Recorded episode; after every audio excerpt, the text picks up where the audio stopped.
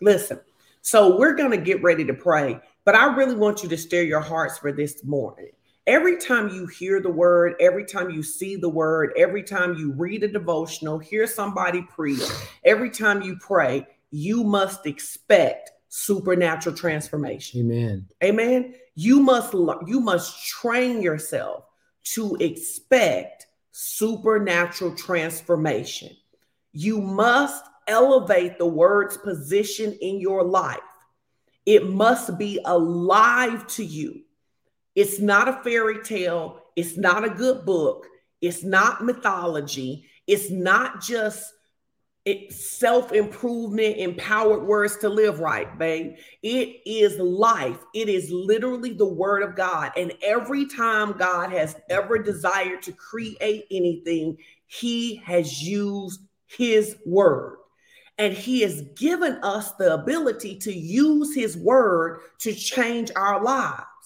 So the reality of it is is that we don't um we don't read the word just to feel better.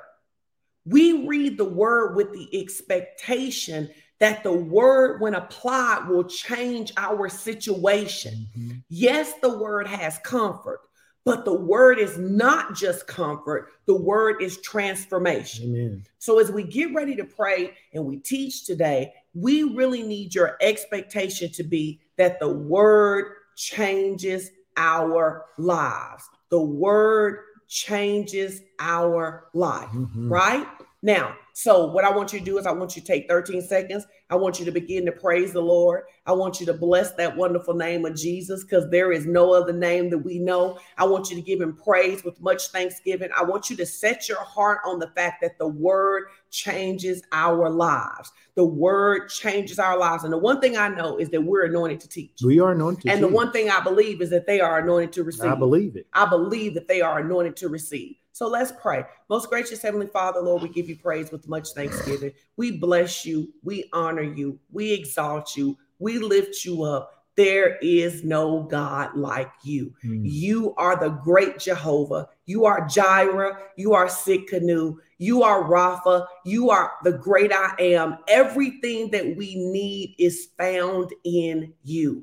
And we thank you for Jesus. Because of Jesus, we have been reconciled back into the family of God and we share the commonwealth of the kingdom. We have a right to healing. We have a right to deliverance. We have a right to a sound mind. We have a right to wholeness and days of heaven on earth yes. and financial prosperity. You have made that freely available to us and you have given us your precious Holy Spirit to lead us into all truth. So, Holy Spirit, we invite you Come, sit with us, dwell with us, work with us today. In every place we believe a lie, expose it, expose it. We thank you for that. And we thank you for the written word. We thank you for this wonderful church fellowship of champions and the amazing things that you are doing through our partners. We thank you for the transformations, the breakthrough, all to bring you glory. And we believe that today is our tra- transformation day. In Jesus' name, Amen. Amen.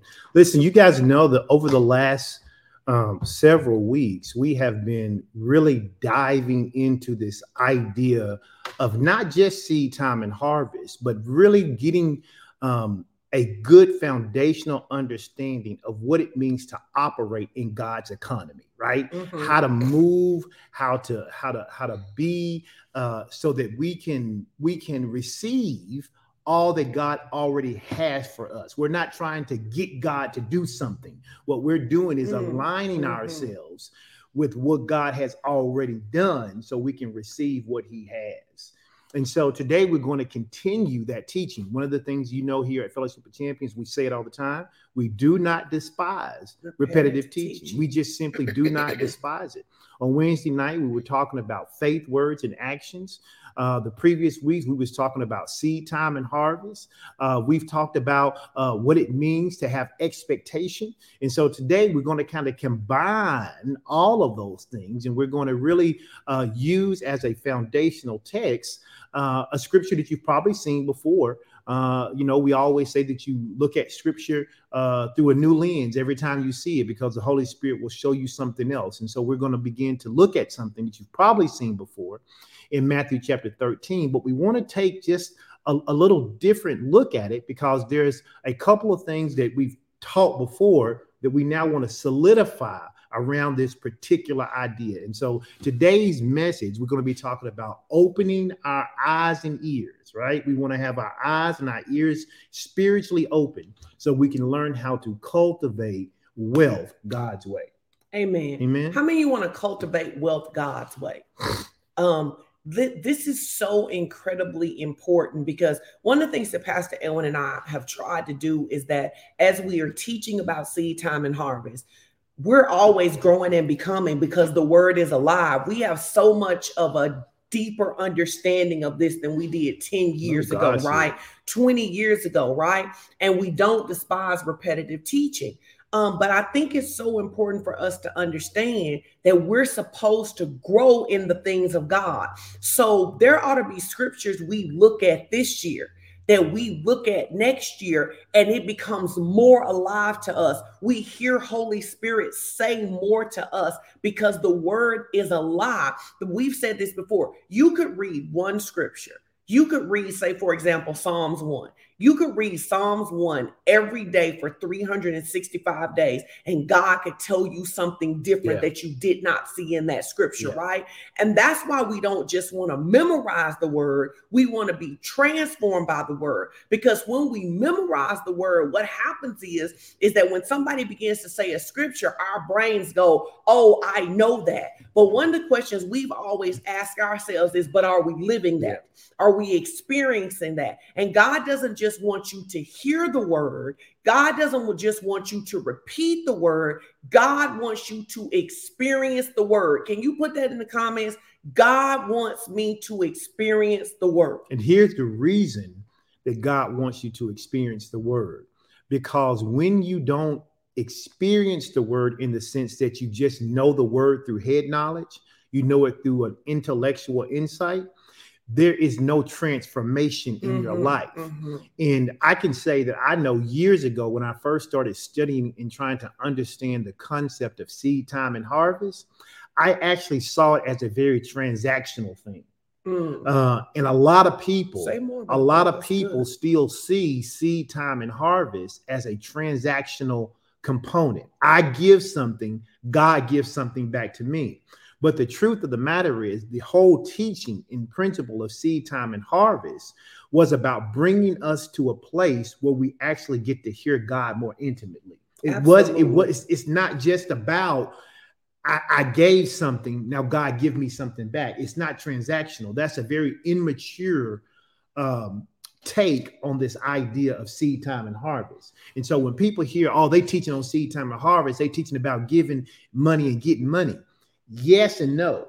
Yes, it the principle of seed time and harvest works with money, but the principle of seed time and harvest will work with your heart. The principle of seed time and harvest will work with your with, with your time. The principle of seed time and harvest will work with your understanding. I give my I give my mind to the Lord, and the Lord gives me wisdom and understanding. So it's not just this idea of a transactional thing that I'm trying to get something from God. It really is about a whole genuine idea of this principle that God has created um, because it's how his kingdom works. Well, we talked about it several weeks ago when we said you can't even get saved without a seed. Right. Jesus had to be the seed. Right. The Bible says that he gave one son to get many sons. Yes. That's why he couldn't give an angel. Right. That's why he couldn't give a star. That's why he couldn't give a plant. He had to give his only begotten son in order to redeem us to sonship. And he, the, did, and he didn't do that just for a transactional purpose. He told them in the garden, every seed will reproduce after its own kind. So if God wanted to have uh, creations after his kind again, after what had happened in the garden, he had to give a seed. That's really good. And Jesus was that seed. He had to bring a son in order to yeah. get a son. Now, whenever we talk about seed time and harvest, people always, someone always asks, and I don't think people are being difficult when they ask. I think they really legitimately want to know: Is money is money the only seed? No, money is not the only seed, but money is the seed if you want money. Because the Bible says the word is seed. The word is the seed. word is seed also, but we know that word has the the potential to to produce whatever you need. Absolutely. So no, money's not the only seed, but is money a seed? Yes, money, money is, is, a a seed. seed. Money is a seed. Yeah. In the same way that if you wanted apples, you would not plant oranges. Right. You would not plant grapes. Now we're going to get into a, a scripture that I love. I love Matthew 13. We're going to jump into the depths of this scripture. Any pretty much every time I pray, you hear me say, anytime you can see, hear, and understand, you shall be converted and you shall be healed. That comes from the parable of the sower, which is in mm-hmm. three of the four gospels, which we've told you before that anytime you see in the Bible three out of the four gospels, it's going to be on the test. Right. It's going to be on the test of life. But I think that this is so important because I think that this scripture gives us some insight to why people resist the concept of seed time and harvest, Mhm. right? And we really want to get into this not to beat you up, but as an opportunity for you to see yourself and an opportunity for you to grow. See, because the enemy wants you to keep the same mentality Yep. that seed time and harvest doesn't have to be money. Even, even though you're not getting any financial breakthrough, that seed time and harvest is supposed to be transactional, or somebody's only teaching about seed time and harvest to keep you broke. He wants to keep you under the world system, Mhm. but God wants you free, right? Amen. So if we look at Matthew 13, we're going to look specifically at verse 15, and we're back chapter 13, verse 15, and we're going to look in God's word translation and the message translation. You can read God's word. I'm going to take the message. Sure. Okay. If you look in the God Words translation, the thing you'll see about Matthew chapter 13, verse 15, is it does two things. It gives us both a warning and an exhortation. And that's important because a lot of times people see stuff and they see the warning in it, but you don't see the good news. But there's good news and a warning news. listed here. It says, These people have become closed minded, right? They become hard of hearing.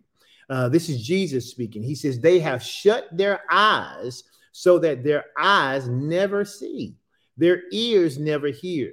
He said, Their minds never understand. Now, notice this. He says, that Their eyes don't see, their ears don't hear, and their mind doesn't comprehend. He says, And they never, as a result of these things, return to me for healing. Oh, that's They, so they don't they don't come to me to get healed so that they can see. They don't come to me to get healed so they can hear. They don't come to me to be healed so that their comprehension would be solidified. They keep living in this world systems where they have closed minds, where they're hard of hearing, where they've shut their eyes. And literally, he says, if they would come to me, I could change all of that. And, and, and those of you who say, well, I just don't get seed time and harvest. I just don't get what it means to walk in faith. I don't get what it means to walk by love. He says, if you come to me and quit trying to figure it out on your own, quit trying to understand it intellectually, if you would ask me, I would use Holy Spirit to bring revelation to you so you would understand. No, that is so incredibly good, right? So the, the the beautiful thing is that he says, listen, even if your mind is closed, even if your heart is closed, even if your eyes, your understanding is closed, if you will turn to me, I will help you open your Yeah. eyes. I will help you open your ears. I will help you open your understanding so you can experience healing. Now, we are talking about money. Total life prosperity is not just about money, but I always like to say this when we talk about money today, but we are talking about money today. Mhm. We are talking about money today, but I want to use an example that's not money. So, what happens a lot of times when people come to talk to Pastor Edwin and I about marriage, more Pastor Edwin and myself, is that they have already decided that what we will tell them to fix their marriage won't fix their marriage because they've done it before. And how many times have we been talking to somebody and we say something like, hey, listen, when they say something smart, don't you say something smart back? And they say, we already tried that before, right? The reality of it is, is that those are words that come from somebody who still has closed eyes, a closed heart, and no understanding. And so typically, even if they try, it doesn't produce because they're doing it to say, I did what you told me, not because they're really expecting anything different to happen, right? Mm-hmm. So if people approach seed time and harvest from that perspective, I'm gonna give because pastors told me to give. I'm gonna give because I read Luke in 6 and 38. You're not gonna get any harvest from it because basically, without even realizing it, you're doing it to prove that it doesn't work, not to prove that it does work. Yeah. Does that make not sense? Not believing that it works. Not believing that it does work, right. right? So in the message translation, it says these people are blockheads they stick their fingers in their ears so they won't have to listen. They screw their eyes shut so they won't have to look. So they won't have to deal with me face to face and let me heal them. Mm-hmm. Do you know what I love about Matthew 13? This scripture tells me the enemy cannot keep me blind. Mm-hmm. The enemy cannot keep me from understanding. The enemy cannot keep me deaf to the things of God. That any place that I am still deaf, that I am still blind, that I am still without understanding, that I have closed my eyes, and all I have to do is turn to the Lord and let Him deal with me face to face, and He will fix my understanding and and this wasn't this wasn't a new thing. You know when you read what's in matthew you understand that it actually comes from isaiah chapter 6 verse 9 through 10 jesus is quoting something from isaiah because he's trying to let the people know why he's letting his disciples know why he talked to the crowds in parables. Mm-hmm. and he says i'm talking to them in parables because of the spiritual state that they're in he literally says, I have to speak in parables to them because of their spiritual blindness. I have to speak in parables to them because of their deafness. They only, they can't even comprehend spiritual things because their eyes are shut, because their ears are closed, because their mind has no comprehension. And it's important for us to understand that even today, there are countless numbers of people in this country who are going to go to church all across this country but they still are going to walk away from that from that service today with their eyes closed. They're going to still walk away with their with their with their ears closed. They're going to still walk away with having no comprehension of the word. And it's because typically what people are trying to do is intellectualize what they're reading rather than hearing what the what the what the spirit of the lord is saying. Because they don't have revelation about who god is his character or what he desires for them that's the reason that we teach the way we teach, because it does no good to just tell you that, that, that you should believe for harvest by sowing a seed when you don't even have a concept or understanding of why God asked, why God set his system up to work that way. No, that's really good. And so, what we want you to do is to be intentional today about throwing off spiritual blindness. Mm-hmm. We want you to be intentional today about throwing off spiritual deafness and a calloused heart. What does that mean? That means we would like you to take any disappointment, any injury, any place you felt like you gave and you didn't get harvest, anytime you think you did the best that you could and you did not get breakthrough, and we would like you to throw that away today and come and sit around truth. Mm-hmm. Come and sit around truth. You guys have heard us say, tell this story many times about how many times I talked to Pastor Cynthia and about why I didn't feel like I was getting harvest. And Pastor Cynthia would say to me, believe God. And I would be like, I am believing God. And then the day that I started believing God, it was like a light bulb went on. And I understood that I had been intellectually believing God, but I was not believing God with my being. Do you see the difference in that? I could intellectually assent to the word. I could quote the word. I could memorize the word. But in pressure, the word was not what oozed up out of me. In pressure, what came up out of me is why doesn't this work for me and why mm-hmm. does this mm-hmm. work for her? In pressure, what came up out of me is maybe she has more favor than I do. Maybe it doesn't work because I'm in Arkansas. Maybe it doesn't work because we don't have multiple churches. Because in truth, I had an intellectual understanding, but I did not have revelation.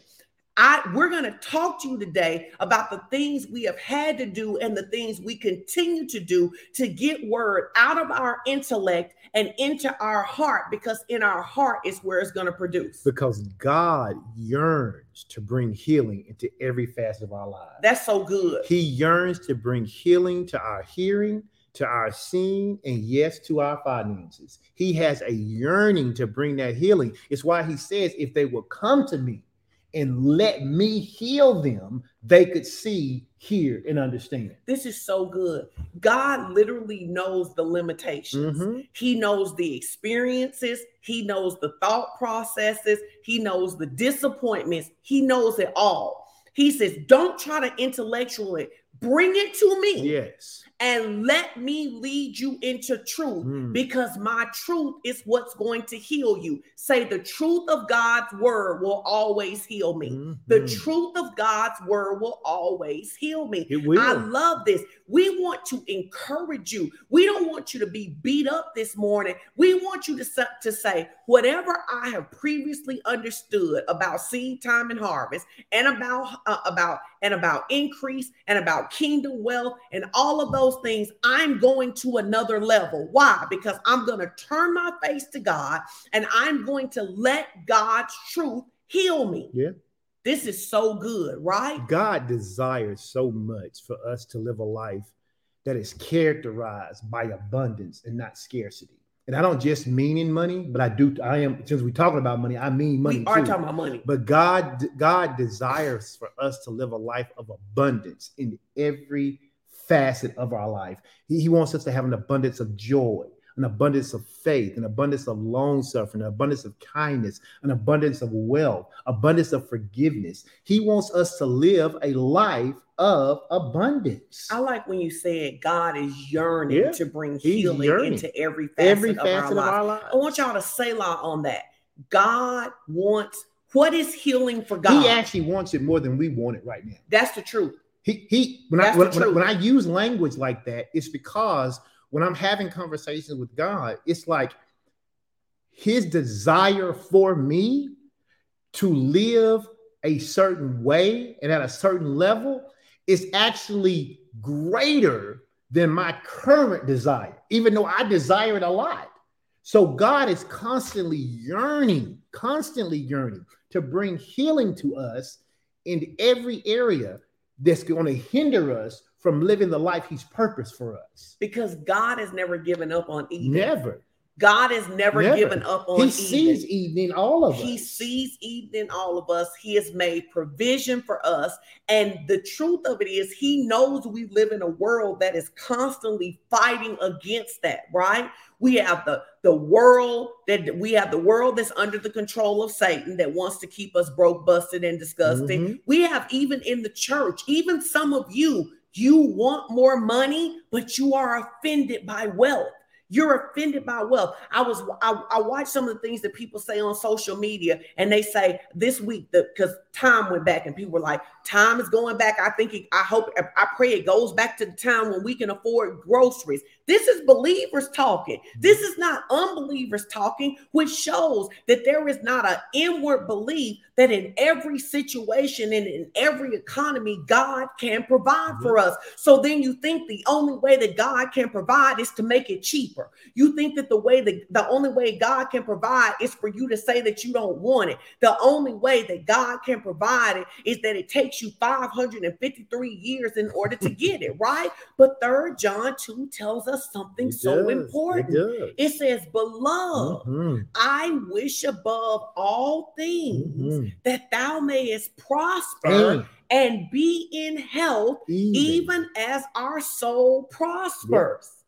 Now, if you think about it, we said the kingdom of God is a seed kingdom, right? Now, I want you to understand this. He says, I want you to prosper and be in health, even as your soul prospers. Basically, here's what he's saying if you want to financially prosper, and if you want to prosper in your health in every other area of your life, Mhm. your soul has to prosper. Mhm. How is your soul going to prosper? You're going to get the word in your soul. Mhm. And the word is going to elevate your soul. It's going to bring you out of deception. It's going to bring you out of lies. It's going to bring you out of your circumstances. And it's going to elevate you. And every time your soul elevates with the word, it's going to cause you to prosper and to be in health. and and that is what that is one of the reasons that we take the time to deal with the soul part of man Yes. because we know that man's a tripartite being we know that man is a spirit being Yes. god created us to be spirit speaking beings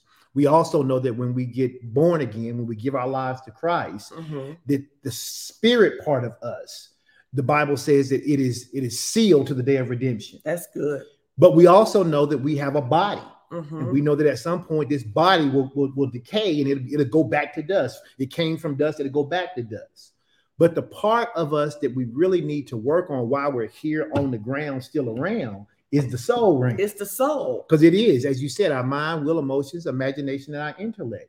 As I allow my soul to become saturated with the word of God, it is easier for me to have my soul and my spirit aligned. And when my soul and my spirit is aligned, my body's just going to follow. That's all it's going to do. Your body's just to follow. But when I have my soul and my spirit aligned, then I'm no longer spending my time fighting against the things of God, trying to figure out whether I'm going to obey the world or obey God. I'm aligned. With, it's, it's, it's like, and the only way I can use this example, some people will know this, it's like being on a football team, right? Or, or any team, and you have a play that's been called. At any point in that in that particular play, if somebody misses their assignment, it can throw the whole play off Mhm. right? You got 11 guys on the football field. Those, those guys up front have to block. The running back has the has the has the blocker run his particular route. The receivers got to run there. The quarterback's got to do their job. The center's got to everything has to work. And sometimes you see this marvelous play and it looks beautiful. Why? Because they were aligned. God wants our life to look beautiful because it's aligned with his word. But if we don't allow our souls to be regenerated, if we don't, in, in the sense that being renewed day by day, being developed and redeveloped, so that we're not conditioned to this world's way of thinking, but God's way of thinking, then our soul is not going to prosper. But he says, Beloved, I wish above all things that thou mayest prosper and be in health in the same measure that your soul is prospering. So if you want to get, if you want, if you if you want your health to improve, you want your wealth to improve, then you start with your soul. And the way you start with your soul is with the word of God. No, I think that's so true. And I love that you said with the word of God, because in third John, the fourth verse, it says, I have no greater desire than to hear Mhm. my children Mhm. walk in truth. Mhm. God is always so excited when we walk in truth. Indeed. He is so excited when we come out of darkness. Mm-hmm. He is so excited when we understand that we need to eat better. He Mhm. is so excited when we understand we needed to give up unforgiveness and offense. Yep. And he is so excited when we realize that wealth and riches should be in our house. Mhm. Now, I want to make this disclaimer as we go into this. You've heard these four things we're going to give you over and over again, but I want to make this disclaimer. This is so important. How the world builds wealth and how the kingdom builds wealth is not the same. right. Even though they use some of the principles, I need you to understand that the foundation of wealth in the kingdom is seed time and harvest. And there are a lot of people that are teaching wealth principles who even identify as Christians. But in the kingdom, the path to increase is always seed time and harvest. Why is it always seed time and harvest? It is only when we partner with God and get God involved in our finances that we can make our finances immune to the world's challenges. And here, here's what a lot of people don't get the world system works if you want to be in the world, the kingdom system works if you're going to be in the kingdom. The people who struggle are the ones who try to mix both. They try to mix both. It doesn't, if you're in the world trying to use kingdom principles, it won't work for you full time. If you're over here in the kingdom trying to use the world system, it doesn't work for you full time.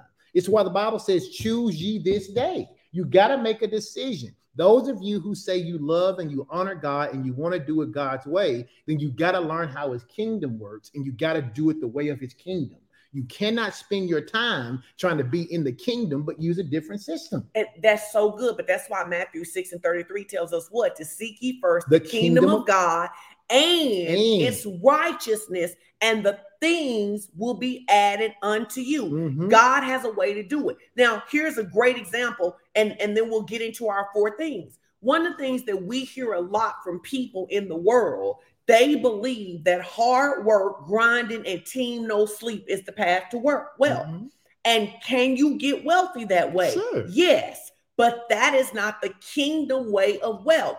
I am not telling you that you don't need to work. Oh, you definitely got to work. You definitely have to work. I am telling you that this idea that you have to work hard, you have to be exhausted, you can't have time for your family, you can't have time for your wife, you can't have time for a vacation. That is not the kingdom way. In fact, God so wanted us to understand this that He takes the time to make sure in Genesis that He shows us the whole creation plan and then shows us rest. Yeah. He shows us the whole creation plan and he showed. So if you just grinding and you just team no sleep and you're never resting, I am telling you, you are not operating in God's system. Mm-hmm. If you are never sowing, you are not operating in God's system. And if you are not walking by the Spirit, you are not operating in God's system. Amen. I asked you this yesterday morning. I said, I'm going to ask y'all, you tell us what you think.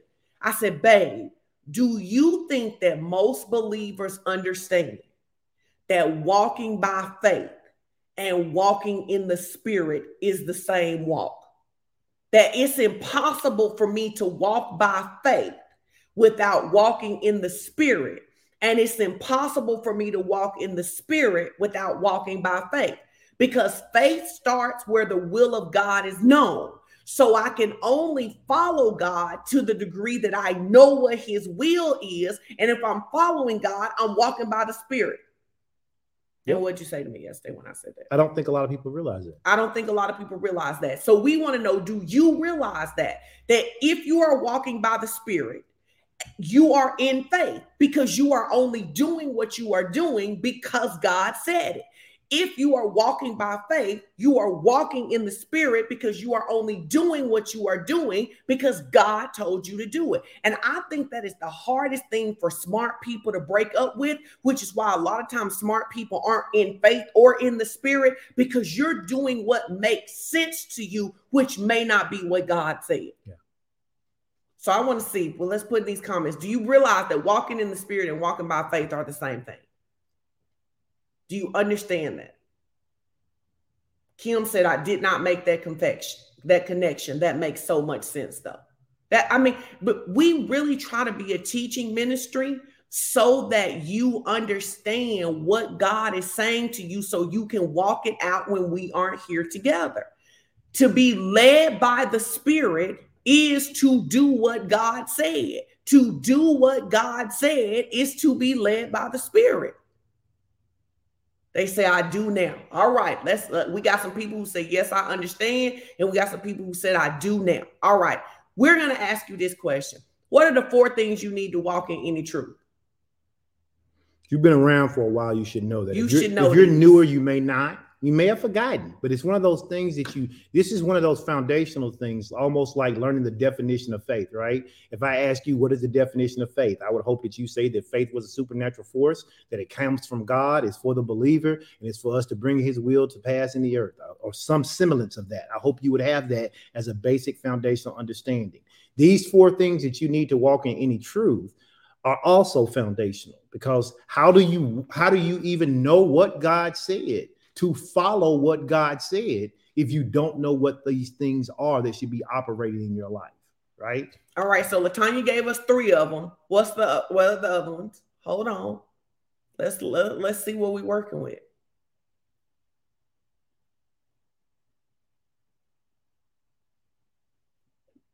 Yeah, that with, with the combination Revelation. of what y'all said, they're all all right. Put them up there. So this is what you need to walk in any truth. You need a revelation, a role model, a regimen of faith, and a righteous resolve. Well, That's what you need for that, any that, truth. That is your litmus test. If you if you're going to walk in any type of truth, you ought to be able to glean these four things. You ought to you ought to have a revelation, right? You ought to have some kind of contemporary role model, the historical figure, somebody who you have seen live out whatever said principle is. You also need to know or be able to ascertain what is the systematic way in which they were able to live out that truth And then you this last one, this righteous resolve, is you have to figure out, okay, how long am I willing to stand? Because Gloria Copeland says it like this. If you're willing to stand forever, you won't have to stand very long. So you got to be willing to stand forever if God if God told you. Now here we go. We talked about how memorization isn't the same as revelation, but we need you to memorize these four things. We you need to know this. Why? Because this is going to be, as Pastor Edwin said, your litmus test. Am I walking in truth? What's the revelation I have about healing or finances oh, or, or marriage or seed time and harvest? What is the role model? Where's the regimen of faith and where's the righteous resolve? You need to memorize these, right? So, you want to go first? You can go. Okay, revelation. We're going to talk about a revelation. What is a revelation? It is a previously unknown truth. One definition says it is a divine disclosure. It is the foundational step where an individual receives divine insight or understanding into the nature of God's will. Mm-hmm. In the context of wealth and abundance, this means recognizing that it is a part of God's plan Amen. for his people to experience prosperity. Mm-hmm. It is the will, everybody say this with your chest. It is the will of God for me to be wealthy. It is the will of God. It is the will of for God me to be for wealthy. me to be wealthy. And if that makes you feel some kind of way, keep saying it until you it does. You just need to say it more. It is the will of God for me to be wealthy. It is the will of God. It is his plan. He is yearning for you not to be broke He's anymore. Yearning. He is yearning for you not to live paycheck to paycheck anymore. Amen. He is yearning for you not to be stressed out by your bills anymore. He is yearning for you to be debt free. It is the will of God for you to be wealthy. I'm going to give you a tip. It is so his will. He has already made you wealthy. Mm-hmm. It is so his will that he has already made you wealthy. It is our responsibility, according to Third John, to wake up our soul and see what he has already done. Amen. As a born again believer, I am not trying to get wealth. I am waking up to the wealth that has been provided. Amen. Do you see the difference in that? Because you got to get that. That's, that's a huge that's, that's not just semantics. That's, that's a, that's a totally different mindset. That's a totally different mindset.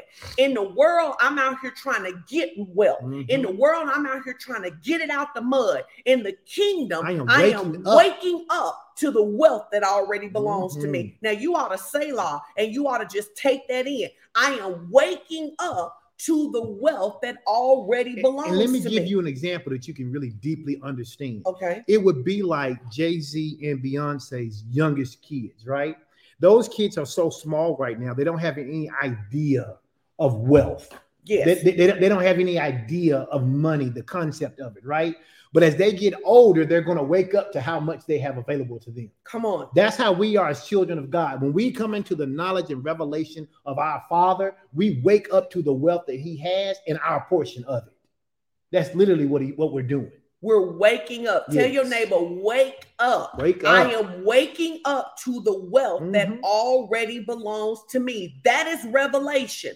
That's why in Isaiah 60 it says, Arise and shine, for your light has come. If I don't wake up to it, even though it's mine, I cannot access mm-hmm. it. You've got to wake up to what already belongs to yes. you. When you wake up to what already belongs to you, it's going to change your mind about seed time and harvest. It will.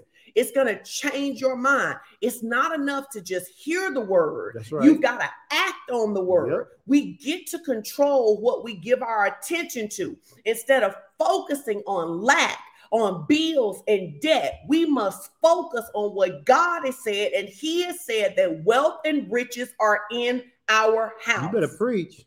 He has said that wealth and riches are in our house. The reality of it is, is that most of us praise our poverty, not our provision. Mm. We're always talking about our poverty. We are always talking about what we can't afford. We're always talking about what we can't do. We're always talking about one day we're going to get it. And that is not the mindset of faith. In order to walk by faith, we must believe it's already provided for. Amen. It is all it already belongs to us. When faced with financial challenges or pressing for the next level, we have to let the word dwell Dwell in our hearts hearts. and be on our lips. That means we got to be saying what God said. It's not enough to just read scripture. We want to read it, we want to get it in here, but we got to start to say it out of our mouth because the Bible says, out of the abundance of the heart, the mouth is going to speak. How do we know your heart is full in abundance? You begin to say what God said. When, when, when you are facing difficulties, when you're facing obstacles, when the, when lack shows up, when those bills shows up, when debt shows up, when the bad doctor's reports show up, what do you say? Because what you say in those pressure situations will show you what's in your heart. And if you're saying something other than what God has said, you got to go back and you got to fill this heart up some more because you haven't filled it up enough to flush out all of the doubt and unbelief that the world has spent years putting into us. Oh, that's so good. Can y'all say law on that? One of my favorite scriptures, you know, you if you know us, you know that we have loved Isaiah 1 and 19 forever. Taught it In to the- our kids taught it to our little. kids. In the King James version of the Bible, it says, not that version. It says in the King James version of the Bible, you don't have that way. It says, if you are willing and obedient, you will eat the good of the land. It is the will of God for his children to eat the good of the land. Yeah. But put that put that version that you Now, had back up there though, because I like this version. I like the if you will and obedient, but I love when he says, if you will only let me help you. If you will only let me because me this is the language of a father speaking to a kid who's disobedient. That's why I like this. Everybody who has ever had a child has spoken this kind of language before. if you will let me help if you will just let me help you, if you will let me help you, if you will only obey me, if you would just, if, if your part is to let me obey, he says, then I'll make you rich. Now that's that's if you scripture. if you listen every parent up here if you're a parent put a three in the comments have you not said some version of this to your child have you not watched your child struggle when you had the ability to help them have you not watched the kid go through the same cycle over and over again and you like if you will only let me if you listen, if you would listen, if you would let me help you, if you do what I say, that is parent-child language. That is, and so your father is saying, if you, it started as early as, let me help you tie your shoe. Yes. I got it, but you don't know how to tie your and shoe. we 10 minutes late because we waiting on you. We- you if you just let me help you, I can show you how to tie it right. If you just let me help you, if you will only obey, then I will make you rich. if you will only let me help you, what is God's help? Yes. Seed time and harvest. You got to connect it. You got to connect it. If you will only let me help you, if you will only obey, then I will make you rich. The only process God has for wealth in the kingdom is seed time and harvest. it is. So what happens is you have all of these people out here who have been taught the power of declaration. So you're making declaration, but where is your seed? Where is your seed? You're praying. There is no scriptural context to pray for financial increase. it's why on Wednesday we talked about faith, words, and action. You gotta have them all. You gotta Seed have time them and all. harvest is a divine cycle, which we'll talk about on next Wednesday. But seed time and harvest is a divine cycle, and if you break any of the links in that cycle, it doesn't work for you. It's not that seed time and harvest doesn't work; it's that you don't work the principle. And you have to work the principle of seed time and harvest, which is full of faith, words, and actions. Amen. First Chronicles 29 and 12, it says, Both riches and honor come from you. Mhm. You rule over all, and in your hand is power and might, and it lies in your hand to make great and to strengthen everyone. Mhm. So, what I read in that scripture is that he got enough for all of us. Mhm. There, say there's enough for all of us. There's enough for all. There of us. enough for all of us. There is enough for all of us. Mhm. And see, that's one of the ways you have to elevate your soul because your soul experience has told you it wasn't enough for everybody. Your you probably some of you grew up in houses that they told you you needed to clean your plate because it was kids in Africa that didn't have food, or you didn't get to get shoes if your brother got shoes. Shoes. And so what you end up believing is that God's kingdom operates like your family did. Mhm. There is enough for all of us. So I don't have to trip because eToy is getting increased. I don't have to trip because Courtney is getting increased. I don't have to trip because the Marlowe's got a new house because there is enough for all of us because riches and honor come from God. Your daddy's not broke. Your daddy's not broke. Your heavenly father is not broke. And as a result, you don't have to operate with a scarcity mentality. You don't have to bro- operate with a scarcity mentality. You don't have to be jealous. You don't have to be envious. You don't have to hide what God is doing in your life. You don't have to play small. You don't have to apologize. And you don't have to stay broke so there'll be enough for somebody else. Amen. It is the will of God for you to prosper. Look at Psalms 36 and 11. It says, If they will listen and obey God, they will be blessed with prosperity throughout their lives. All their lives, all their years will be pleasant. He says, literally, if they would just listen and obey, that goes back to Isaiah 19, right? If you would just let me help you, if you would just obey. He says, if they would just listen and obey God, they will be blessed, empowered to prosper with prosperity. He didn't just say in that place just money. He said with, he used the word prosperity. He means every area of your life. He says throughout their lives, they'll, they'll just be prosperous. He says all of their years will be pleasant. They will be enjoyable. There will be days of heaven on earth. But how do we get there? You can't get there just by saying, "Oh, I want it, I want it." Joshua 1 and 8 tells us how to get there. It says you got to study.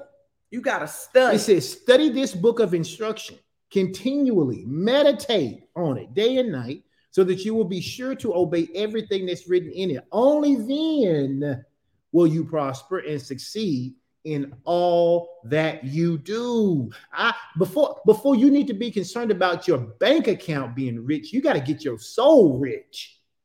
Your soul needs to be rich. You got to get full of the word of God. You got to understand how seed time and harvest works because it is the currency of the kingdom. It is the thing that makes things move. I need faith. I need my words. I need to watch my declarations. It should be in my heart and on my lips. And I need to have some action. I can't just say I believe God and I make declarations, but then when God tells me to sow somewhere, to do something, I don't do it. I got to have all the links in that divine cycle connected and working. I love that you got to have all the links in that divine cycle. And so it's just like this is so important. Like one of the things that we had to learn to do because we kept meditating on this, we kept meditating on this. Here is what happens for a lot of people when people don't have money that they have manifested, that they that they have seen come to pass in their life, they ask for money, not for seed. Yep. Selah. We Yeah. used to do it. Yeah, we used to do it. In fact, I tell I tell you the scripture uh, that changed my life. There's a scripture in one of the gospels, and it says, if a person is blind, then they pray that they could have sight. If a person is lame, they pray that they can walk.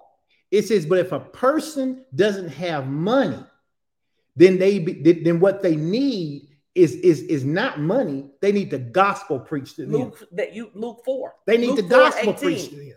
Said the good now- news now is notice- to come and preach the gospel. now, now notice he says if you need if you need to be able to see, right, you need sight. If you need to be able to walk, you, you, you need if you're lame, you need to be able to walk. But when it comes to money, he didn't say if you need money, you need money. He says, no, if you need money, what you need is the gospel You preached to the you. Good news preached to you. And so when I saw that and I got this first point, revelation on it, a, a divine dis, a divine disclosure, God said to me, You keep praying for money. You don't need money. What you need is an understanding of how my kingdom works. Because if you understand how my kingdom work, I'll make you rich. And he's done it. Oh, pull that up. Pull that up, Ralph. He just put it on the screen. It says, Those who are blind receive sight, Mhm. those who limp walk, those who with leprosy are cleansed, those who are deaf hear, the dead are raised, and the The poor poor, have the gospel preached to them. the poor. The poor have the gospel preached to them. I cannot tell you how many times people have come to us and they want the money, but not the gospel. and we got to give you the gospel. And here's the problem with getting the money without the gospel You can't keep the, the money. money's gonna run out. You can't keep it. And if you don't get the word, everybody here has experienced some form of increase. Mhm. But if you don't understand the gospel concerning increase, concerning prosperity, then what happens? Another bill comes.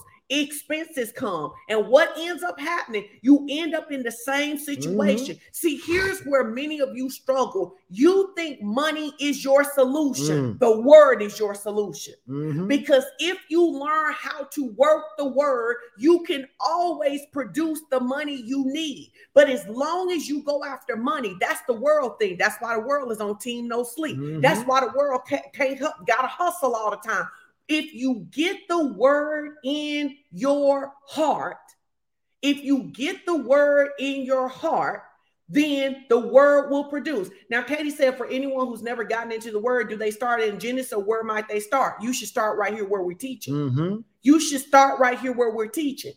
But I, I do encourage people if you don't read the Bible, that you ought to read the Gospels and the Psalms and the Proverbs. Gospel, Psalms, and Proverbs. A lot of people want to jump over there to Revelation. You don't have enough understanding uh, of, of, theology and, and, and, and orthodoxy in order to get all of that sometimes. But you can read the Gospels because that's the that's that is what recorded of what Jesus was doing. We know it ain't everything because the Bible says that had we record everything that, that, that, Jesus had done, all his miracles, we wouldn't have even room to, to hold it, right? That's good. But you can start in those gospels. And you can start with the wisdom books that I call Psalms and, and Proverbs because they give you some principles.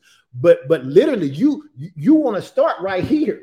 You want to start with okay. And I think they're now, talking about seed time and harvest. Let me hear what they're saying and understand what they're saying today. It's a good question, mm-hmm. but I, I want to tell you what I think is one of the biggest mistakes in the church the church doesn't do enough work with the message preached on Sunday. Mm. The church doesn't do enough work with it. Now, Pastor Edwin and I have been telling y'all this, but I want you to hear because we're talking about hearing today. Now, think about this. If we both individually spend over eight hours this week studying seed time and harvest, to be able to condense it, to give it to you in 90 minutes, you gotta know you owe another six hours to even catch up to this topic. To catch up to this topic. Yes. If we spend, we literally spend hours meditating on the scripture, listening to teaching. I'm listening to his teaching. He's listening to my teaching. We're listening to other people teach on it. You should listen to this teaching. This is what we do for pastors. This should be your cliff notes. What we're talking about today is really your cliff notes. You got to go back and actually read the book. You got to actually go back and study what we're talking about. And I want many of you to be honest and admit that we give you these scriptures, but many of you never look at these scriptures again. Mm. You don't pull up Bible Hub and say, What is Psalms 36 and 25 translations and read them all. You don't pull up Joshua 1 and 8 and say, Lord, I need to learn how to meditate. You don't prom, you don't practice. Faith comes by hearing, walking through the house, making the declarations in your life, right? Revelation, and this is so important, right? Because revelation must be a bigger priority than even a role model. You can keep going in times of trouble if you know what God said, but if hmm. you, it's hard Come to on. keep going if you only do what we told you to do. That's right. I want you to hear what I'm saying. That's right. Seed time and harvest for us was iffy until it was more than what Pastor Cynthia and Pastor Tony said. Yep. It had to be the priority in our life because knowing what God said anchored us even when we didn't see it in real time yet. But when we kept depending on them to be the revelation for us, the role models aren't supposed to be the revelation for you. The role models are exposure that yes. is possible. The revelation comes from God's word. Is this making sense to everybody? Amen. Is this making sense? Mm-hmm. We can't be like those in Matthew who close our eyes. Somebody may introduce us to something. Pastor Cynthia, Pastor Tony introduced us to there was another way of living, right? But we had to get in partnership with the Holy Spirit and study the scriptures for ourselves. I'll give you a prime example. When we met Pastor Tony, Pastor Cynthia, that very first time when we were at World Changers Church International in College Park, Georgia, with Pastor Dollar, we didn't know them, but we saw them for the very first time in that marriage retreat. And at that time, our marriage wasn't going very well at all but we had enough sense to at least try to figure out how to how, how to fix it. And so we saw them and they became a role model for us. but we couldn't emulate everything they did in their relationship. We still had to go to God. We still had to study and figure out, God, how do you want Edwin and Sean to do this? God, what do you want Edwin to do? God, what do you want Sean to do? What do you want us to do collectively? And God began to show us and talk to us, and we obeyed and we studied. And when we failed, we got up and tried it again. To now we live a marriage that, that that people would have to say, is that live or is it Memorex? Because that's what we used to say about mom That's and what dad. we used to say is about it live? Some of y'all too young for that, but there used to be a commercial where they had a cassette play, a, a cassette tape, and they said it recorded so good you didn't know whether it was live oh, Or or whether it it was was Memorex. And we used to look at that relationship and say to each other, is their relationship live or is that Memorex? And God said, if you will listen and obey, if you will let me help you. If you will let me help you. if you will let me If you help will you, just if obey you will me, just obey me, I, I will, will make, make your relationship look like it's live rich. or Memorex. Right. So you need a revelation. Yes. Everybody say, Role I need gay, revelation. need a revelation. Number one, I need a revelation. Mhm. I must get in my heart. And I want you to hear this. Many of you are in hope about wealth, but you are not in faith. Mhm. You are in hope, but you are not in faith. What do I mean? You would like not to struggle. Mhm. You would like to have more money, but you have not heard this word enough. And it takes time. It does. We've been pastoring for 23 years. We have so much more confidence in God's provision for us than we did 20 years ago. We spent, but we He's been tried and true. Tried and true. But it is because we kept going back to the word. There are, I told you guys, I read for, for a year, I read Second Corinthians 9, trying to get the understanding of what it meant to have seed and bread. And then it began to be a thing that naturally flowed in my life. Now I'm gonna give you an example of how we're always growing and becoming. I was talking to Pastor Cynthia the other day. Pastor Cynthia says, You know, somebody gives me money every day.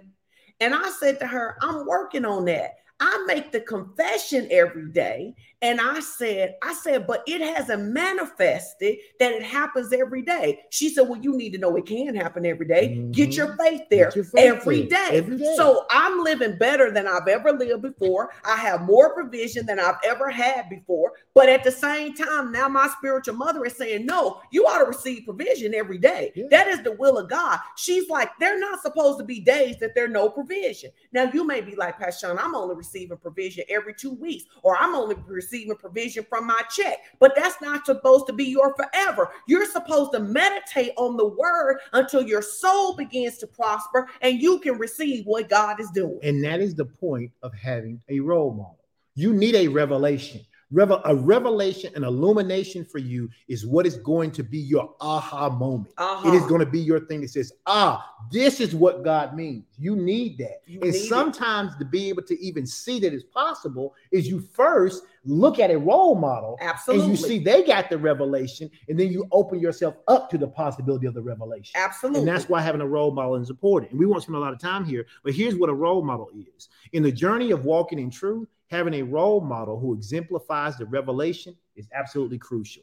This could be a biblical figure, a contemporary leader, or someone in your community whose life reflects their understanding of God's will for wealth and abundance. That Cynthia says you ought to be receiving every day. Okay, Osbridge mother says we ought to be receiving every day. Let's get our faith up to believe Let's get day. our faith up. If- And, and if we don't see it happening, then that means we don't have enough word on it. So let's go back and let's find word that solidifies we ought to be receiving every day. My daily bread. My Oh, daily boom. bread. Okay, So boom. that's that's my scripture. So Lord, I meditate on, on daily bread Daily every bread. day. God, I thank you for daily bread. That's God, I how, thank you for daily that's how it works. That's how it works. These role models they serve as a tangible example of what it looks like to live out this revelation. That's what we want to be for you. Not not forever. We, we don't want to be a role model that you sit on the sideline and clap for. We want to be a role model who you look at and say, okay, I see what something's possible that I didn't know was possible. Now it's possible. Now let me go get it. Then other people can look at you and do the exact same thing. We ought to all be growing and becoming. We ought to all be growing to become. Is this making sense to you guys? So we need a revelation and we need a role model. And like Pastor Edwin said, sometimes God will use somebody to show you what's possible, but you still have the responsibility Absolutely. to get in the word and get your own revelation. Now, Mhm. this is the one we really want to talk about today. We want to talk about a regimen of faith Mhm. a regimen of faith. What is a regimen of faith? Simply put, it is a systematic way to walk out the revelation.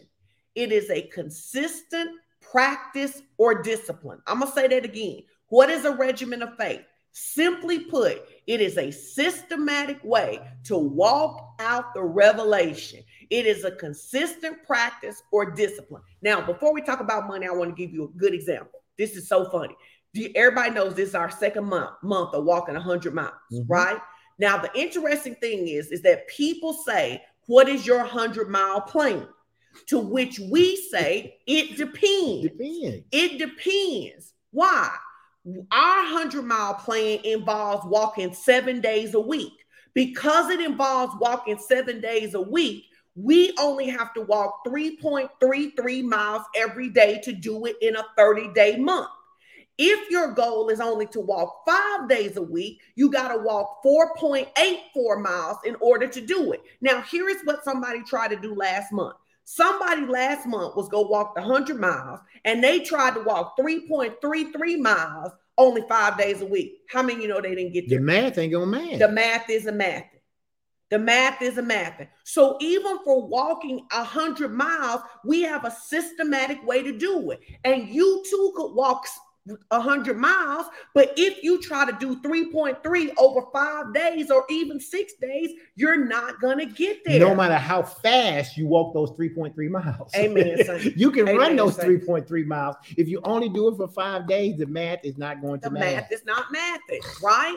So it is a consistent practice or discipline. Mm-hmm. This regimen could involve prayer, giving, working diligently, or stewarding resources wisely. It is about putting faith into action yes, consistently, consistently, which might include the following principles, such as those in Second Corinthians 9 6 through 7 that we've talked to you about. Mm-hmm. Give. When he says to hey, hey, how if you decide to be a sparingly giver, that's how you're going to receive it. If you're if you're a generous giver, that's how you're going to receive it. He gives seed to the sower. That's what it says, right? So here is our systematic process. But I need everybody to take a deep breath and I need you to really hear what we're about to say. Take a deep breath. If you took a deep breath, put a five in the comments. You got you some water, you coffee. Take a deep breath because I need you guys to get this. Okay? Because I believe we're about to correct something here that's going to help you. Our systematic way is to sow daily. However, we have discovered that many of you are trying to follow us in sowing daily without walking in the revelation of Second Corinthians 9 and 10, which says, For God is the one who provides seed for the farmer and bread to eat. Mm-hmm. Take a deep breath. I'm going to say it again because you got to get it. Our systematic way of, of our systematic regimen of faith is to sow daily. However, we have discovered that many of you are trying to follow us into sowing daily without walking in the revelation of Second Corinthians 9 and 10. For God, God, is the one who provides seed for the farmer and then bread to eat. Mm-hmm we have a three part regimen of faith. Mm-hmm.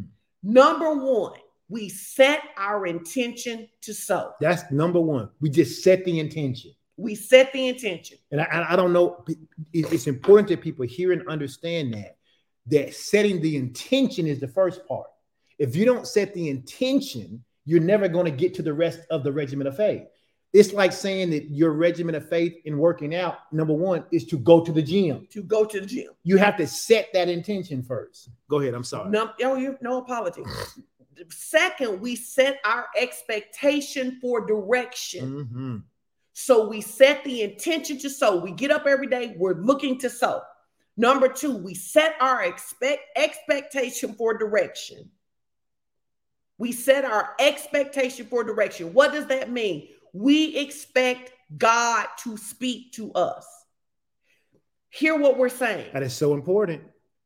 That does not mean that the first person who asks us for some money gets it. Nope. Or the first thing that we think is a good idea is what we do. Nope. Or the first time we see a need expressed that we respond. Nope. Or hear me, the first time we feel bad about someone's situation that we get involved.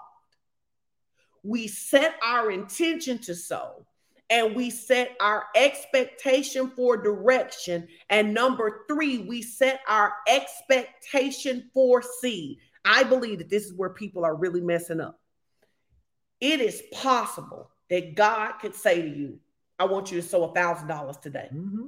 And what most people do, They go ahead and say, ouch. Yep. You look at your They account look to their to account. determine whether you can do it or not. Yep.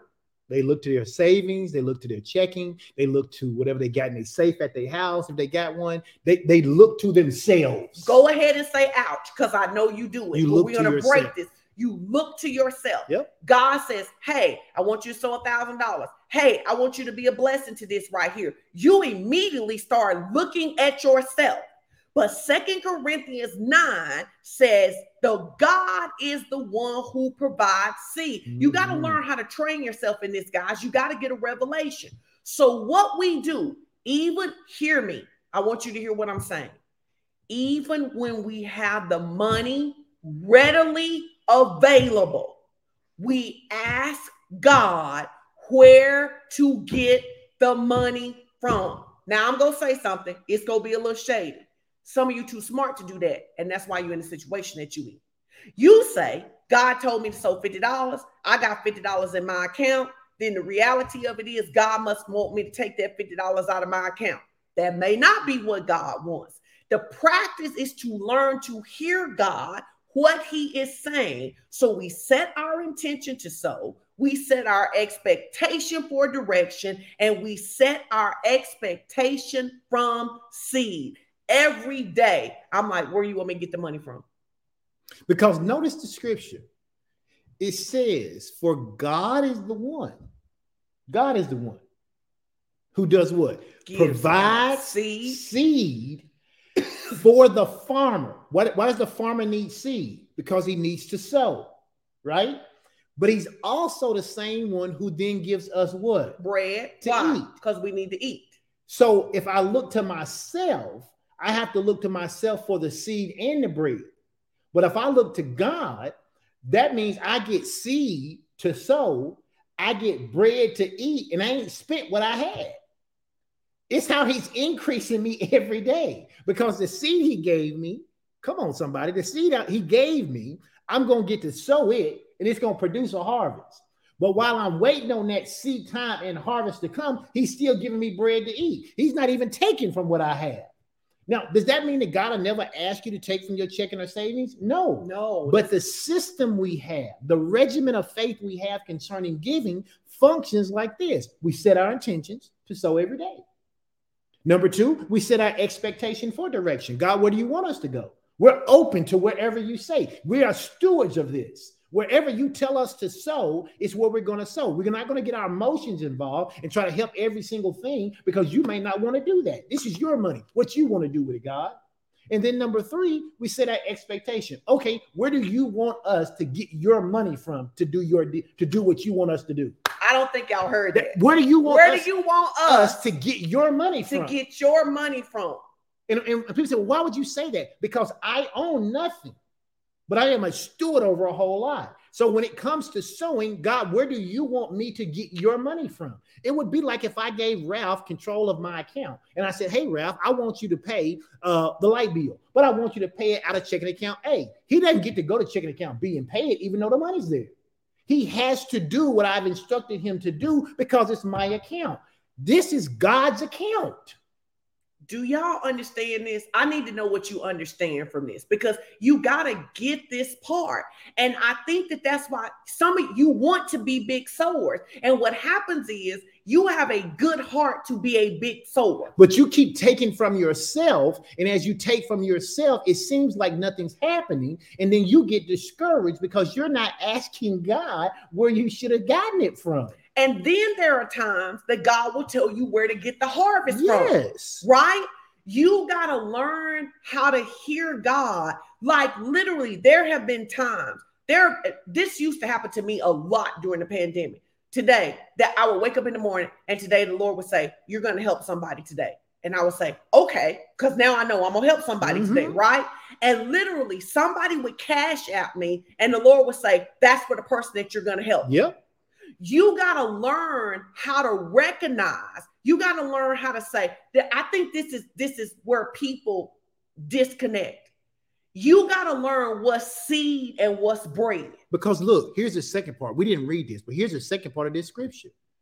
It says, in the same way. In the same way. He, being God, will provide and increase what? Your, Your resources. resources. And then what? Turn around and produce, produce a great harvest of generosity in you. He says, God will give you seed and bread.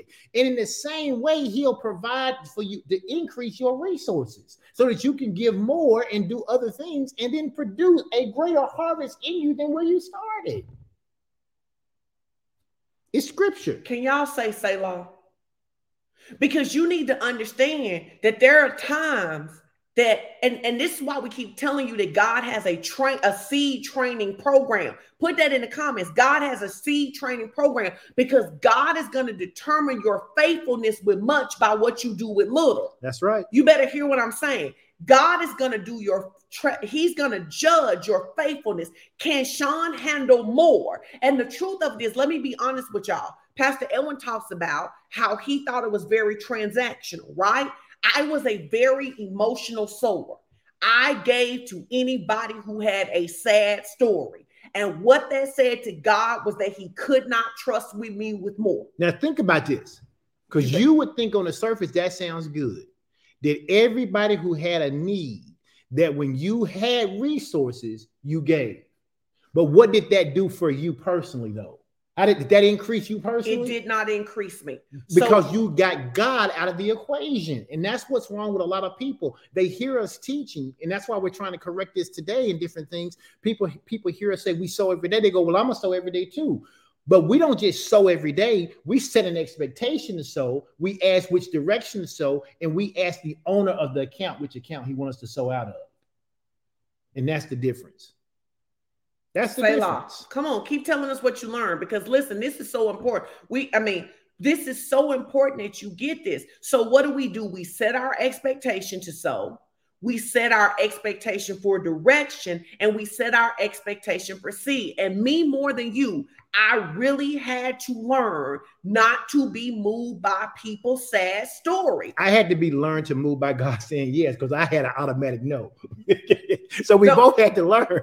but this is why God gives you somebody different yeah. than you to do life with. That's right. Because the reality of it is, is that you pretty much always said no, mm-hmm. and I pretty much always said yes, and we were both wrong. Mm-hmm. We had to learn how to hear from God. That's right. And I started saying, like, God started training me to say something. I told y'all this the other week that the Lord said it's time to inspect your mm, investments. Yep. Inspect your investments. And the Lord started saying, I would ask God, why why is so and so always in trouble financially? He said, You don't listen. Mm. He said, They don't listen to me.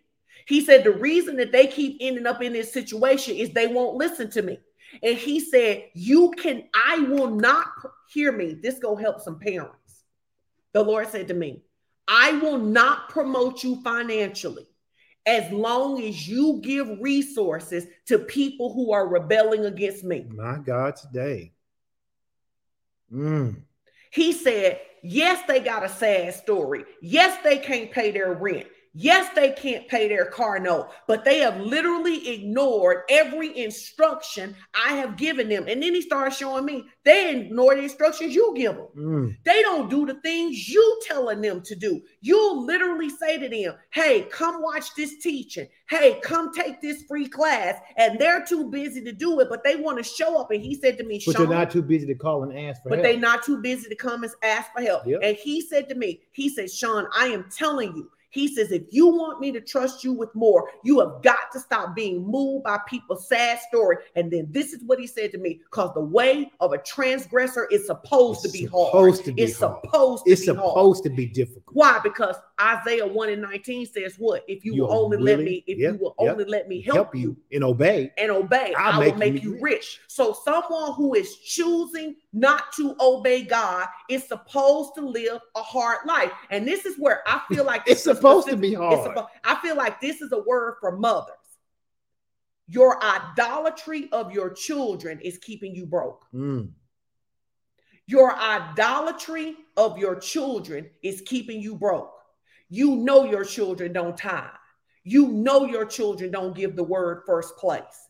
But your children use your love for them and they use your love for them little grandbabies to get you to rebel. And that's why you stay broke. And you need to repent and you need to change. Amen. You need to repent and you need to change. Because the manipulation of it is that the enemy will use our idolatry for anybody. For some of you, it may be your mama, it may be your sister, it may be your spouse. You will that God, the enemy will use your idolatry for them to get you to rebel against God, Mhm. and he will use that to keep you broke. And if you are going to be wealthy, you got to learn how to say yes when God says yes and say no when God says no.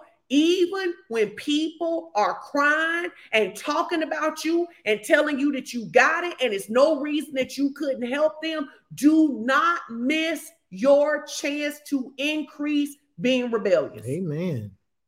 Amen. We are not now. I want to say this about righteous resolve. We also look for opportunities Mm-hmm. because part of seed time and harvest is that most of your harvest is going to come from opportunities, not cash apps. That's right.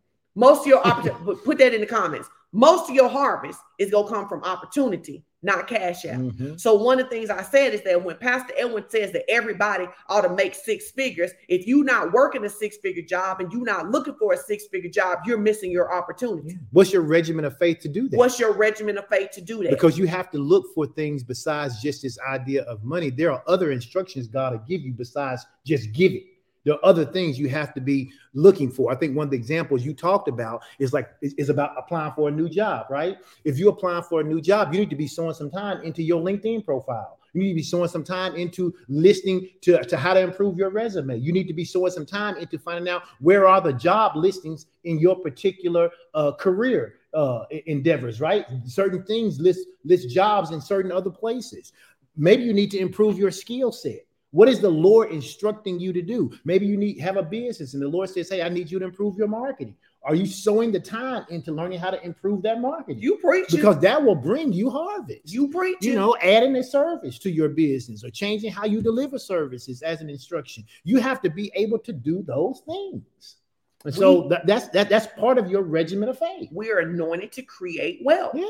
And the truth of it is, is that many of you, it's like if you've been looking for a job for a year Mhm. and you're not getting any bites, it's time to learn some new skills. Your your skills may not be relevant for the market. Or your or the place you're looking may be too narrow. the place you're looking may be too narrow. You may live in the wrong city. Many of you, you don't want to move. You don't want to do anything different. And here's the thing I'm to tell y'all this again provision is always where you should be, not necessarily where you are. So much of the blessing Pastor Edwin and I got is because we stayed in a place that we didn't necessarily want to stay in. Yeah. We stay where God told us to stay. Many of you, and this is the thing I don't understand. Why y'all so tied to cities that keep you broke? God told you to move to another city. Why are you so tied to a broke state? It ain't prospering for you. Why is it so important to be around your family when you can't pay your bills, you can't get out of debt, you can't find a job? Why is that so important to you? I'm gonna tell you why idolatry. Yeah. But go ahead. So we mm-hmm. got you one got more. fear operating in your life. You got fear. of what- you you you are honoring the fear more than God. You're honoring the fear more than you're honoring God. Yeah. Provision is where you should, which is why we follow God's instructions. We follow God just like God has specific instructions about sowing. God has specific instructions about harvest. Well, we see this when he when he told the man of God, he says, Hey, I'm going to take you down to this brook, okay? And I'm gonna make this bird take care of you. And the Bible says that for a while that all worked out. But but eventually the brook dried up. And, and the word came to the man of God and said, I want you to get up and go to Zarephath. And there's, there's a widow woman who's going to meet you there. Now, he just, wait, you just told me to be by the brook. Now, if that man had, the man of God had just said, nope, the Lord told me to be by the brook, this is where I'm staying. Even though the brook done dried up, the bird ain't bringing food no more. He would have died by that brook. He'd have starved. He'd have starved to death, and he'd have died of thirst by that brook. Some of you, God told you to be where you were, but He ain't telling you to be there now. Well, but you so afraid to do the next thing God told you to do, you can't get the provision for the next thing. You gotta be open. You gotta have, you gotta be open to do what God is saying. Is this making sense to you guys? Because we need this to make sense. I was saying to Pastor Edwin, the first quarter, we're gonna have a prosperity conference because you guys really need to sit around this because you got to make some different decisions. Because our prosperity conference ain't gonna be like one you've been to. It ain't gonna be the and I ain't and, and nothing wrong with that. But it ain't gonna be a conference we just get you to come and we trying to get you to do some magical thing and, and think money go. We're talking about a prosperity conference that teaches you systematically how this kingdom works because it's not it's not difficult. Once you figure out how this kingdom works and you start to work it, things start happening really, really fast. And here's the thing once you figure out how the kingdom works, you never want to go back. You don't. You never want to go don't. back, right? Latanya says she just told Maurice, I don't like this part of the teaching. That's probably the part of the teaching that you really need. Right. That's probably the part of the teaching that you really Right. need to hear. We really want to get you guys together for two or three days and break the word open to you, teach you seed time and harvest, teach you the supernatural principles, teach you marketing, teach you what to do when you're looking for a job. Because the reality of it is, is that many of you are stuck, even some of you who sow because you ignore the instructions God gives you for harvest. Listen, let me tell you something. If God is smart enough to get you to get up and go to Walmart or go to a gas station at a certain time to provide a need for somebody else, then God does that same God know what he's talking about when he tell you it's time to get another job. He does. Amen. And so then the last thing we'll talk about today is this idea of just having a righteous resolve. Righteous resolve. you- now, now, the righteous resolve goes with the name of this church. We are called what? Fellowship of champions. Fellowship of champions, right? We said in order to walk in any truth, you need these four things a revelation, a role model, a regimen of faith, and lastly, you need a righteous resolve. Come on. This is simply a determination to persist in the path of the revelation despite any challenges or obstacles that may come your way. This is having a doggonedness about you. Some dog. This is this is having some some some determination. This is having some I'm not giving up, I'm not caving in, and I'm not quitting. But that is the reason that we talk about faith begins where the will of God is known. Because once you know God says something, it's easy to have a righteous resolve. It is difficult to have a righteous resolve when you're having to teeter back and forth about whether or not you should have done this. I was having a conversation with someone I was talking with, and I was saying the thing you've got to do is you've got to get to the point that once you've heard God, you stop conferring with flesh and blood. Because when you confer with flesh and blood, flesh and blood will talk you out of what you know God has said. And now, when you're moving down the path, you're moving down the path without a lot of confidence. And when you don't have a lot of confidence, when you're moving down that path, anytime some distraction, some obstacle, or some difficulty comes your way, now it's got you second guessing what God said. And anytime you second guess what God said, then you open the door to fear, doubt, and unbelief. And now you're like, well, maybe I shouldn't have made that decision, or maybe I should have done that, or maybe I shouldn't have done that. You got to hear what God says, and you got to let his word be an anchor for your soul. That's what it says. The word of God becomes an anchor for our soul. So when the winds of life come and they're blowing, man, I've got a righteous resolve to stay put. Why? Because I know this is what God said. So what I heard you say is that righteous resolve means you got to stop being so wishy-washy. You got to. You got to hold on to the conviction wishy- that God gives you. And again, this is the challenge for a lot of people.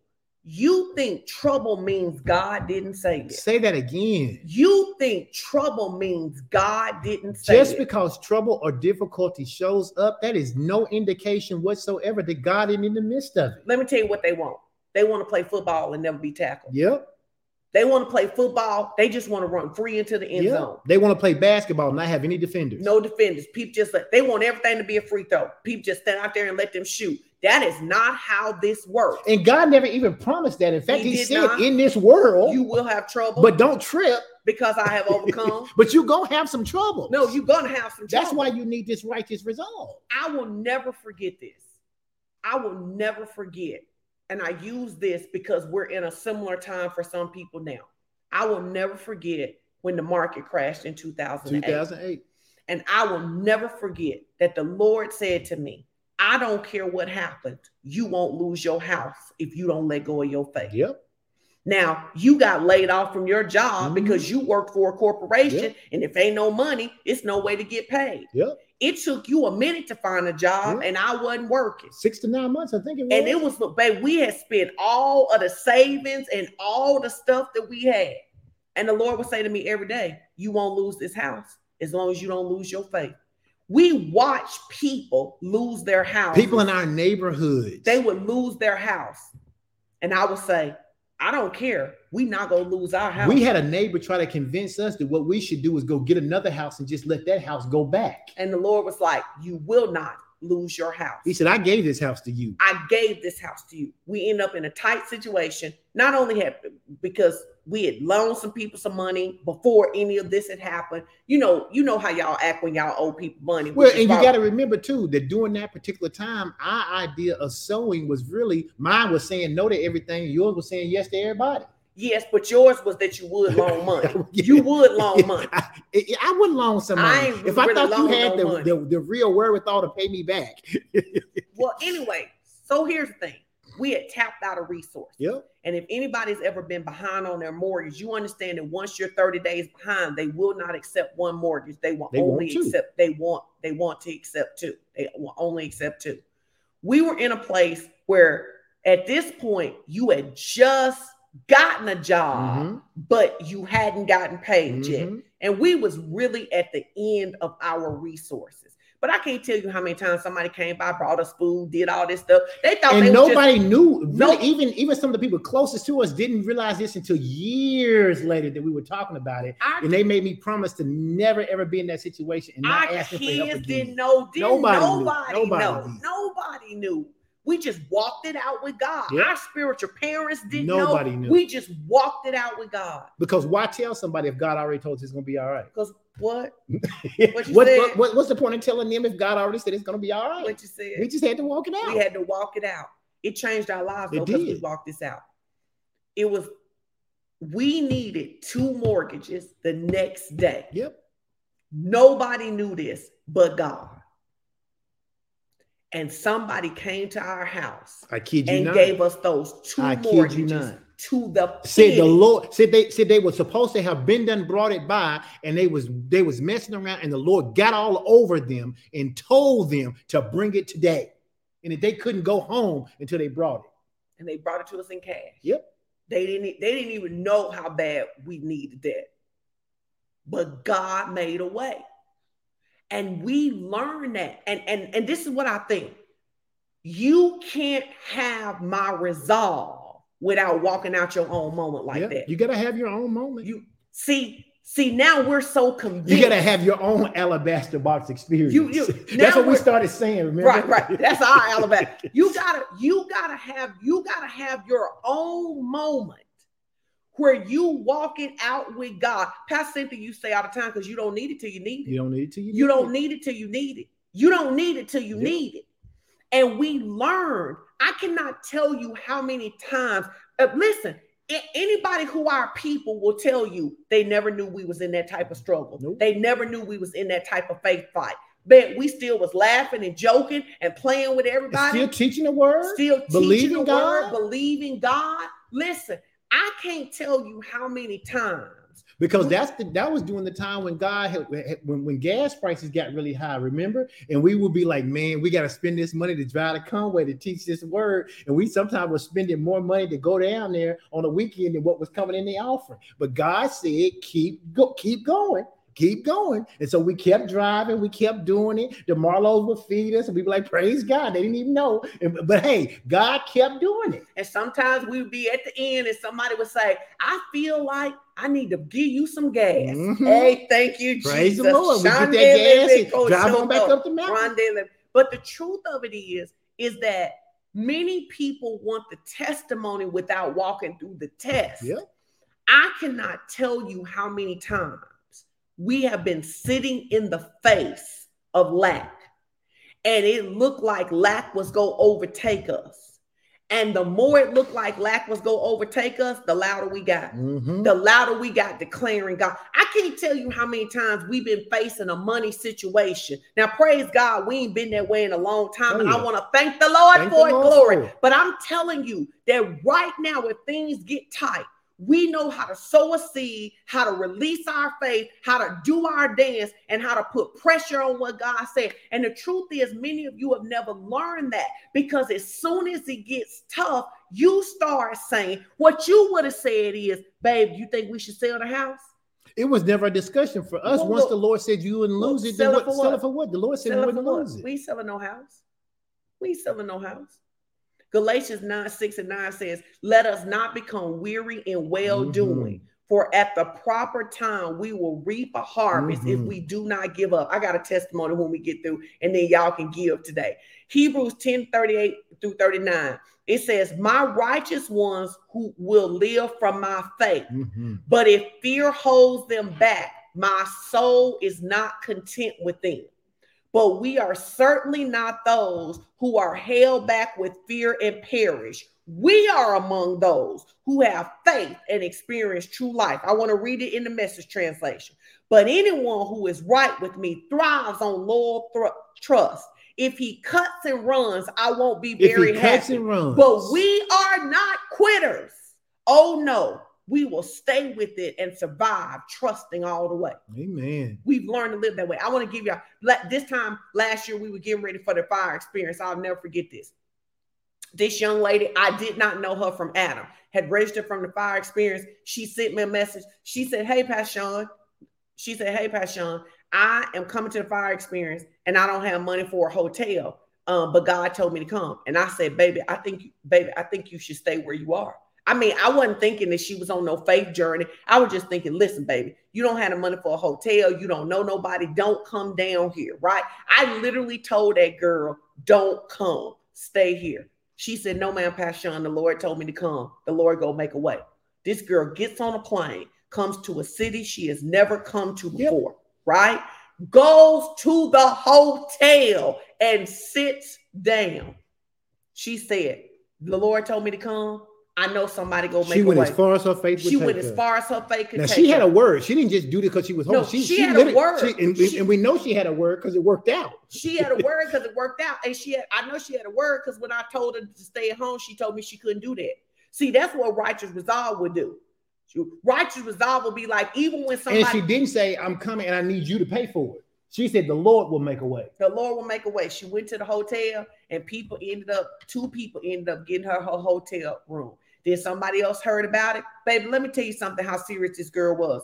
This girl came with an overnight bag. This was her plan. She said, if nobody gets me a hotel room, what I'm gonna do is I'm gonna sit in the hotel lobby all night and I will use the bathroom in order to clean up. That girl had bought crackers and tuna fish because she was like, she was gonna eat. She was like, all I know is I got to be in this place. So somebody ends up getting her food, all of this different stuff. Well, Pastor Didi was at the conference. And so this girl is standing in line, and Pastor Didi was like, I feel like I'm supposed to give this girl some money. Mm-hmm. She asked everybody to sow into this girl life, not knowing that this is the same girl. And I'm sitting here tripping. And you know what the Lord said? Don't forget what crazy faith looks like. Don't forget what crazy faith don't forget like. what crazy faith looks like. Don't get so used to your resources and even depend on me sometimes that you forget that there'll be a time I'll call you to stand on something where the only thing that's going to undergird you is my word. And you know what she said to me? What she said? She said, Pastor I appreciate that you told me to stay because I know that you cared about mm-hmm. me. I know that you didn't just want me to be over there homeless and stuff. She said, but I know the Lord told me to come. And she said, I just said, either the Lord go make a way. Either the Lord go make a way, I'm gonna sleep on this couch and get the word, so I never have to sleep on the couch again. Yeah. Don't forget what crazy faith looks like. When's the last time you stretched your faith? When's the last time you've gone as far as your faith could take? When's the last yeah. time? When is the last time that the Lord was like, I want you to sow this seed? And you was like, bet that. When's the last time that you have gone as far as your faith can take you? And I was thinking about that girl, but but you now I want you to hear this because this is important, guys, and then we getting ready to go. You can't do it because she heard it. Right. She can't become your role model and you do it because she, she, is a role model of what crazy faith will look like. It doesn't mean you have to emulate what she did. You got to do what God told you to do. Absolutely. Some of you have missed your opportunity to come to the huddle because you won't go as far as your faith will yeah. take you. Yeah. Well, all right. Yeah. Listen. November 12th. November 12th. all right. Y'all give us y'all takeaway. We give you give us your takeaway. Thank y'all for hanging in there. Thank you for hanging in there. Hang in there another minute. You know we're gonna release a blessing on now, you. Don't, first don't, thing don't you pop off real quick. The first thing you need to do is you need to um you need to give your life to Jesus if you haven't. Amen. Because it's gonna be hard to give your money to Jesus if your life don't belong to him. In fact, he wants your money, he wants your life more than your money. He wants your life more than he wants your money. So you need to come home, right? But you got to get yourself stared up. You got to get yourself stared up. You I, I hear the Lord saying this. He said, Y'all live too normal and basic. Mm. You live too average. You live too limited. He said, Don't nobody ask him for big stuff. Don't nobody say, Lord, I'm ready to get out of debt. I don't mean nobody in the world. I'm talking about people that we listen to right now, that we teaching to right now. Mm-hmm. Nobody, you, you say I can get out of debt if I got a 10-year plan. He said he looking for somebody that will put his word back to him and have an expectation for something supernatural so they can be a testimony. I don't say this often. I'm gonna say this. There's about 90 people or so listening live to the broadcast. There'll be more who will listen to it through the replay. If you're listening at this part right here, and you've heard the rest of this message, I am telling you today, you ought to just stop and ask the Lord what you ought to sow today into this ministry. You ought to ask, you ought to say, Lord, what should I sow into FOC today? Now, He may teach us sow some other places too, but you ought to not sit here and hear the teaching and then just hop off and be like, oh, that was great word, blah, blah, blah, changed my life. The Bible tells us to be not deceived. God is not mocked. For whatsoever a man soweth, that shall he also reap. Put into practice what you've heard today. I ain't never going to tell you what to give, but I am saying to you that if you've heard this word today and it's been a blessing to you, it's been a blessing to me. I already knew it. I, I already gave my offering, but I'm I'm going to sow again because I got blessed listening to it. I got blessed reading some of the comments today. I'm gonna give again, but you ought to be giving today. You ought you you ought to put forth faith, words, and action in a combination today and do that. I just feel like I should say that to you today. So you can give with Givelify, PushPay, Tithe.ly, text to give 833-969-0897 or PayPal for our international partners at FOC Church NWA Gmail. You also could sow yourself into ministry, into partnership here. If you are not a partner, then you could go to www.focchurch.com and you can scroll down and you can sign up to become a partner. Let me tell you something. There are people who are going to be debt free in a year. Amen. I receive it. Now, right now, you ought to receive it. Don't don't think, oh, she ain't talking about me. You ought to say it right now. I receive it. 85, 88, 90 of y'all ought to say, I receive it. You may not have typed nothing all day, but she just made a declaration. And sometimes you got to be bold enough to grab at something that has been uh, shared with you, even when you can't see with your natural mind. She said this, she said next year, there are going to be people who are going to come out of debt.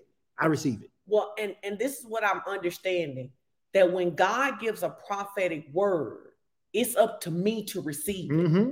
I can either hear the word and disqualify myself, mm-hmm or I can hear the word and say I receive mm-hmm. it. It's not my business to know how God is. I just receive it, God. But I also know that a seed goes with the word That's for right. financial pro- prosperity. Right. Prosperity. That's right. And I got to get you guys to yep. understand that because what happens is is that whenever somebody makes money stuff, people go, "I receive, I receive, I receive." You can't receive that unless a seed yeah. is attached. I receive you. Here's my corresponding action. Here's my it. corresponding action. This is my debt-free yep. seed. This is my debt free seed. And the Lord said we need to begin so to cultivate right our faith because many of us have never cultivated a faith that believes in debt freedom. Mhm. We have settled for a faith that can pay the bills. Mhm. Who is that for? We have been we thankful to pay the bills. We we glad that we can pay the bills, but we have never said, God, can I live debt free? Mhm. Teach me how to live debt free. God, I want to live debt free and I am ready to walk this out. Now, there's one more thing I got to teach y'all, and then I'm gonna release the blessing. I know we went a long, little long today, but y'all needed this word I'm right sorry. here. What did you call that? You said you're debt free. What? Because I'm, I'm showing mine right now. debt free in a year.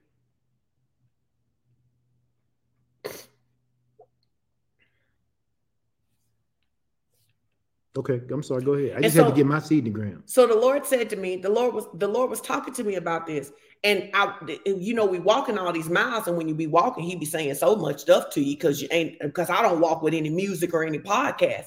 And he said to me, he said, Sean, he said, How much money do how much do you owe in everything? And he said, and I, I gave him a guesstimate. He said, I know you're not in faith to be debt free. Mm, because you had to give him a guesstimate. You better hear what I just preached to somebody. He said, Mm. Sean, you are not, he said, you are in faith for my provision, but I have another level of provision for you. He said, you are not in faith to be debt free because you cannot tell me what you owe. If I sent somebody to you today to pay off your debt and you had to be to tell it off the hip, you, if you got to go look it up, you ain't in faith. My God. Did anybody receive that? And so what he said, he told me to go home and get my numbers. And he said, I want you to sow a seed. He said, I want you to sow a seed. And then he said, This is he, and then he said to me, he said, and remember, this why he told me, had to told me still about the crazy faith girl. He said, remember that every time I brought you out, it is looked like I asked you to sow a mote and I gave you on the Mhm. thing. Yeah, I don't know who that's for. Yeah. But y'all take that and do with what you Well, want. to. I, I know exactly who I know one person was for. But the Strickland's coming out of debt. Now we thank God for all of the increase, but I'm telling you, listen, I already got a plan in my mouth, my mind when we can give 50% of our income to the kingdom. Amen. Like I'm I'm already at that place. And he was like, you got to elevate 50 50 living. 50 50 living, 50 for the kingdom. 50 for the kingdom, 50 50, for the for, yeah, 50 50 living. 50 50 living. And we ain't talking about decreasing the standard. We're talking We- about going up in the standard. going up. We going up. Amen. So we're gonna work on this date for this prosperity conference. But I'm telling you, you gotta learn. You got to learn that when a word is released for financial freedom, that a seed goes with it. And you cannot be afraid to walk in it. You, And cannot, be afraid, to walk in it. You